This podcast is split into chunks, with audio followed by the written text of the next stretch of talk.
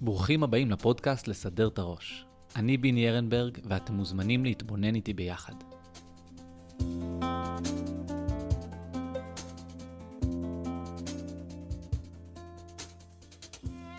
יש דברים בעולם שבאופן טבעי היינו חושבים שירגשו אותנו. דברים שכל אדם רגיל היה צריך להתפעל מהם. לדוגמה, לשמוע סיפור על איזה נס מטורף. לראות ילד ברחוב עושה ג'אגלינג עם לפידים של אש. או בעצם כל דבר אחר שהוא קצת חריג ומרשים. אבל איך בדרך כלל אנחנו מגיבים לדברים כאלה? אז חלק מאיתנו באמת יתלהבו מהם. אולי אפילו יפלטו איזה וואו, מדהים, או אפילו יפרגנו באיזה מחיית כפיים רצינית. אבל לחלקנו קצת יותר קשה להתרגש מדברים שלא קשורים אלינו באופן אישי. אנחנו קצת מהססים לתת לעצמנו להתלהב ממה שאנחנו לא בטוחים שמגיע לו את ההתלהבות שלנו. האמת היא שגם לאותם אנשים שכן מתרגשים יותר בקלות, גם להם יש איזה קול קטן בפנים שאומר, אתה סתם מגזים, זה לא באמת נס. או, תכלס, גם אתה היית יכול ללמוד ג'אגלינג אם באמת היית רוצה. כולנו שומעים את הקול הזה שבא לקרר אותנו. יש מי ששומע אותו חזק, ויש מי ששומע אותו חלש. אבל לכולנו יש משהו שדואג לקרר אותנו בכל פעם שאנחנו מתחילים קצת לעוף על העולם. בחסידות, הקרירות הזאת שאנחנו מרגישים נקראת עמלק. אז כבר אפשר להבין שלא מדובר באיזה קרירות חיובית במיוחד. באמת, בשונה מהרבה מידות אחרות בנפש שיש להן תיקון כזה או אחר, את המידה העמלקית הזאת, מידת הספקנות והקרירות, מתקנים על ידי ששומרים אותה. אבל למה אנחנו מרגישים צורך להיות סקפטיים כלפי כל דבר? מה המקור של הקרירות הזאת בנפש?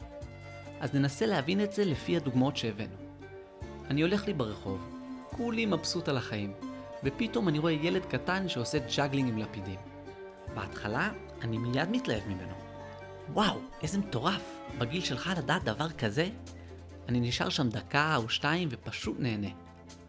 אבל אז מתעורר אצלי העמלק הקטן שלי, ומתחיל לקרר אותי במשפטים כמו תכלס, אם הייתי משקיע את הזמן, גם אני הייתי יכול לעשות את זה. או אם זה משהו שרחוק מדי מהמציאות, אז זה יהיה משפט בסגנון זה מרשים, אבל לבזבז על זה כל כך הרבה זמן?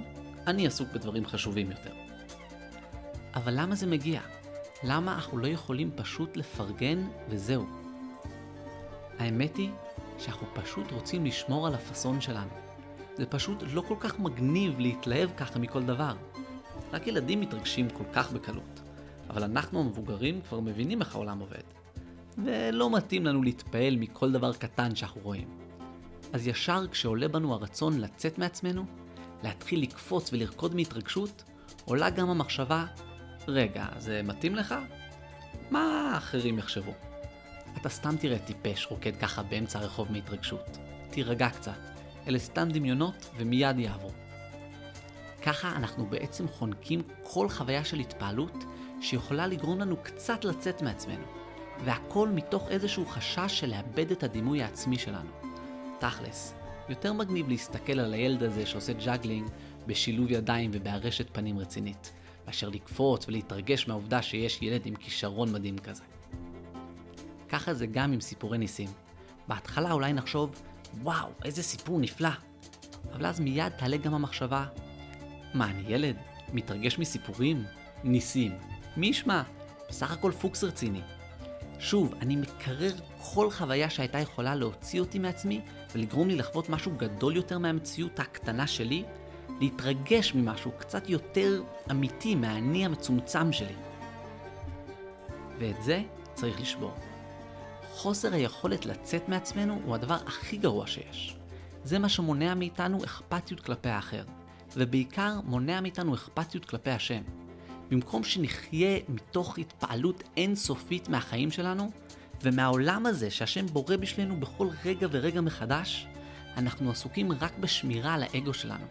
עד כדי כך שגם אם נראה נס ברור מול העיניים, עדיין נמצא דרך לא לעוף גבוה מדי. העיקר לא לוותר על עצמנו.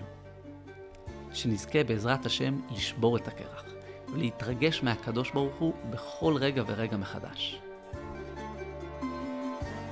רוצים לקבל עדכון על הפרק הבא? אל תשכחו לעקוב אחרינו, ככה תוכלו להתעדכן בזמן אמת על כל פרק חדש, וגם לעזור לנו לגדול ולצמוח.